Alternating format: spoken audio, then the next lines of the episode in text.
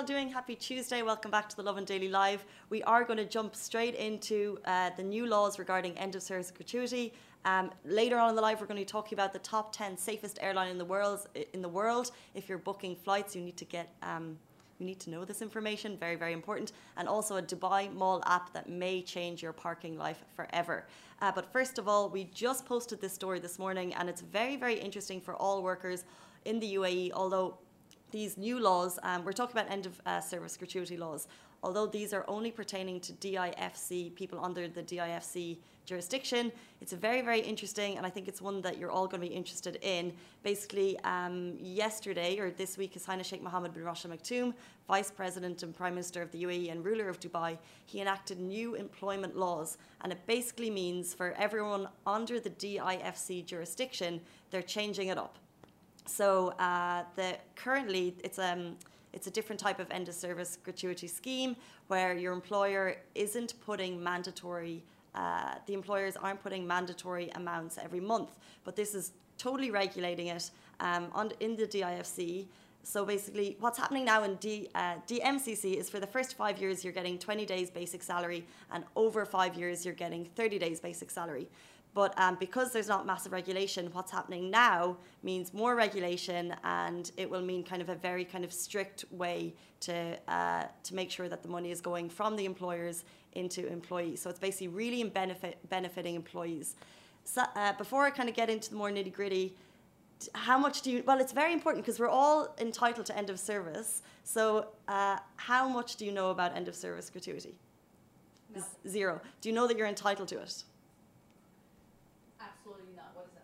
Okay. Well, so end of service gratuity, we're all entitled to it, um, and you get it based on your basic wage. So right now, like I said, at the moment, because we're both under five years, but we're both in full time employment, uh, we're getting 20 days basic salary a year goes into end of service. So basically, when you finish, you should be getting that money back. Then after five years, it goes up to 30 days. So it's basically like a pension scheme here in the UAE, similar to that. But now the DMCC are uh, regulating it further and but there's a couple of things kind of on top of that, so people will be interested in how much we'll be going, and also the fact that it starts on February 1. So employers are really going to have to uh, get their act together and make sure they're contributing 5.83% of monthly basic wage in the first uh, five years, and then it goes up to 8.3% of your monthly basic wage. So you don't, so forget your savings. This is money that's going to go directly into your account by your employers, but you get it at the end, obviously. So it's called a qualifying savings scheme. Do you think it's good improvement? Absolutely. What do you guys think? Do you guys know how much you're getting at the moment? Do you guys know how much you're entitled to? Because what can happen is people are really not aware. It's a bit kind of, I know right here, uh, I actually asked um, Shanaz, who works in accounts before I came in, and they're obviously putting the money aside, but that it can be a grey area, and in some cases, um, employers aren't because, uh, and then there's a lot of money kind of in the background. Um, but if you guys have any questions, I've kind of outlined it a little bit better in an article Lovin Dubai. It explains it a little bit better than I can. And actually, I'll drop the link into the comments here right now.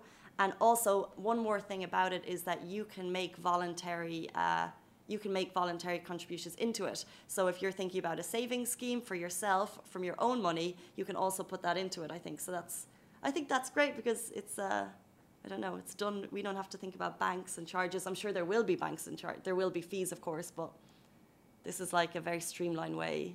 But then you put your money aside and you don't think about it, and you can't actually touch it. You can't actually touch it. You're done. Yeah. Exactly.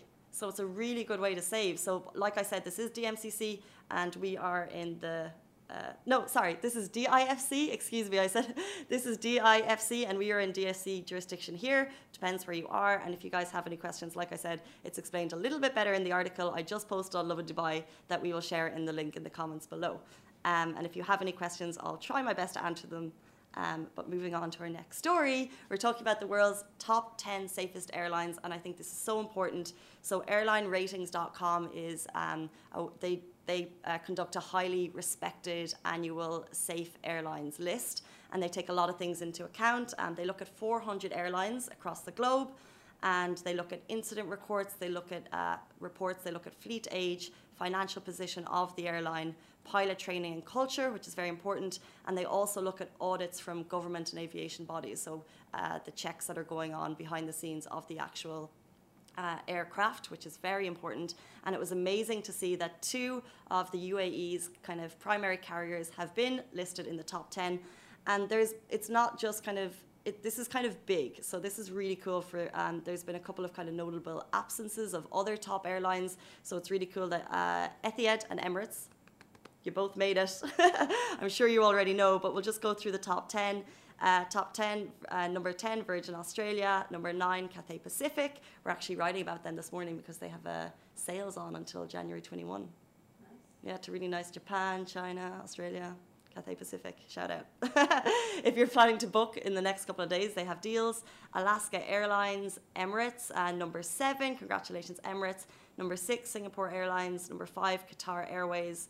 Number four, Etihad, well done. Number three, Eva Airways, which I'm not actually sure. Eva Airways, where is that from? I don't know. I can Google it. Yeah, please. We'll get back to you with that because I think you recognize all the others. Number two, Air New Zealand. And number one, top spot. And I think they usually kind of get very close to the top is Qantas. So congratulations. And like I said, this is a really highly respected airline rating. And there's a lot of kind of news and uh, there's a lot of news at the moment about kind of different aircrafts. Um, so I think if you're in any way unsure about flying, this may be something you want to check out. Moving on to our final story. This is a game changer if you ever travel to Dubai Mall and if you've ever, by car, and if you've been stuck in the car parks there. Have you ever been stuck in a car park in Dubai Mall because it's busy, it may be sales, it may be the weekend, and you cannot find a place? So the Dubai Mall has, has an app for ages, but they've just updated it so you can actually check the parking availability before you get there.